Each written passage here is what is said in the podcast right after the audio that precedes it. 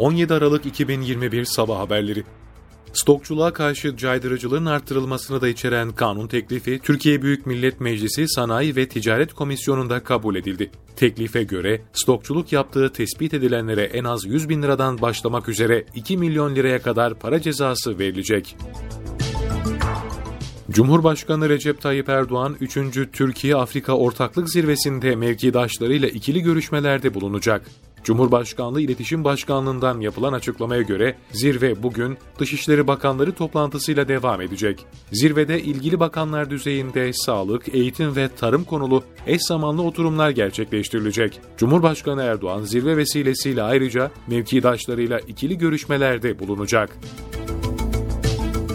Türkiye Cumhuriyet Merkez Bankası Para Politikası Kurulu politika faizi olan bir hafta vadeli repo ihale faiz oranını 100 baz puan indirerek %14'e çekti.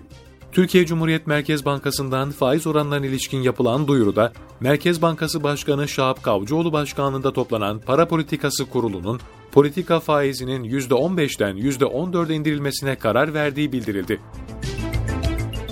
Cumhurbaşkanı Recep Tayyip Erdoğan, Tesla ve SpaceX kurucusu Elon Musk'la video konferans görüşmesi gerçekleştirdi. Cumhurbaşkanlığı İletişim Başkanlığı'ndan yapılan açıklamaya göre görüşmede, Türkiye'deki kamu ve özel sektör kurumlarıyla şirketler arasında uydu ve uzay teknolojileri başta olmak üzere farklı alanlarda işbirliğine ilişkin hususlar ele alındı elektrikli otonom araçlar ve dijital ekonomi konularının da konuşulduğu görüşmede uzun dönemli yatırımlar ve mevcut işbirliğini geliştirecek adımlar değerlendirildi.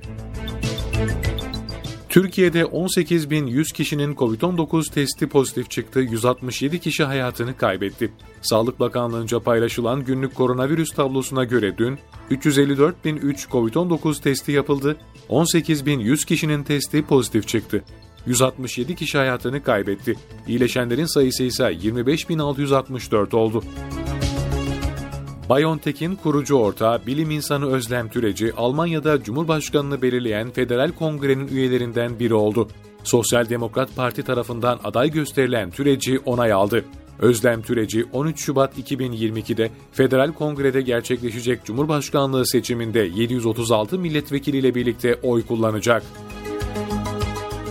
NATO 2022 için sivil bütçesinin 280 milyon 100 bin euro, askeri bütçesinin ise 1 milyar 560 milyon euro olacağını duyurdu. NATO'dan yapılan yazılı açıklamaya göre sivil bütçe NATO'nun siber tehditlere adaptasyon nedeniyle 2021'e oranla %8.9'luk artışla 289 milyon 100 bin avroya çıktı. 1 milyar 560 milyon euro olarak belirlenen askeri bütçe ise geçen seneye oranla %3 azaldı. NATO üyesi ülkelerin 2020'deki savunma harcamaları 1.1 trilyon dolara yükselmişti.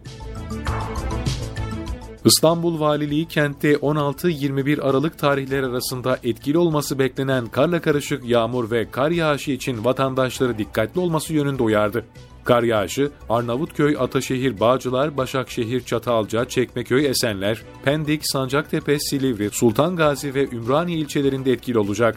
Rüzgar, kuzey yönlerden orta kuvvetli, cumartesi ve pazar günleri kuvvetli ve kısa süreli fırtına şeklinde eserken, hava sıcaklıkları mevsim normallerinin 4 ila 6 derece altında seyredecek.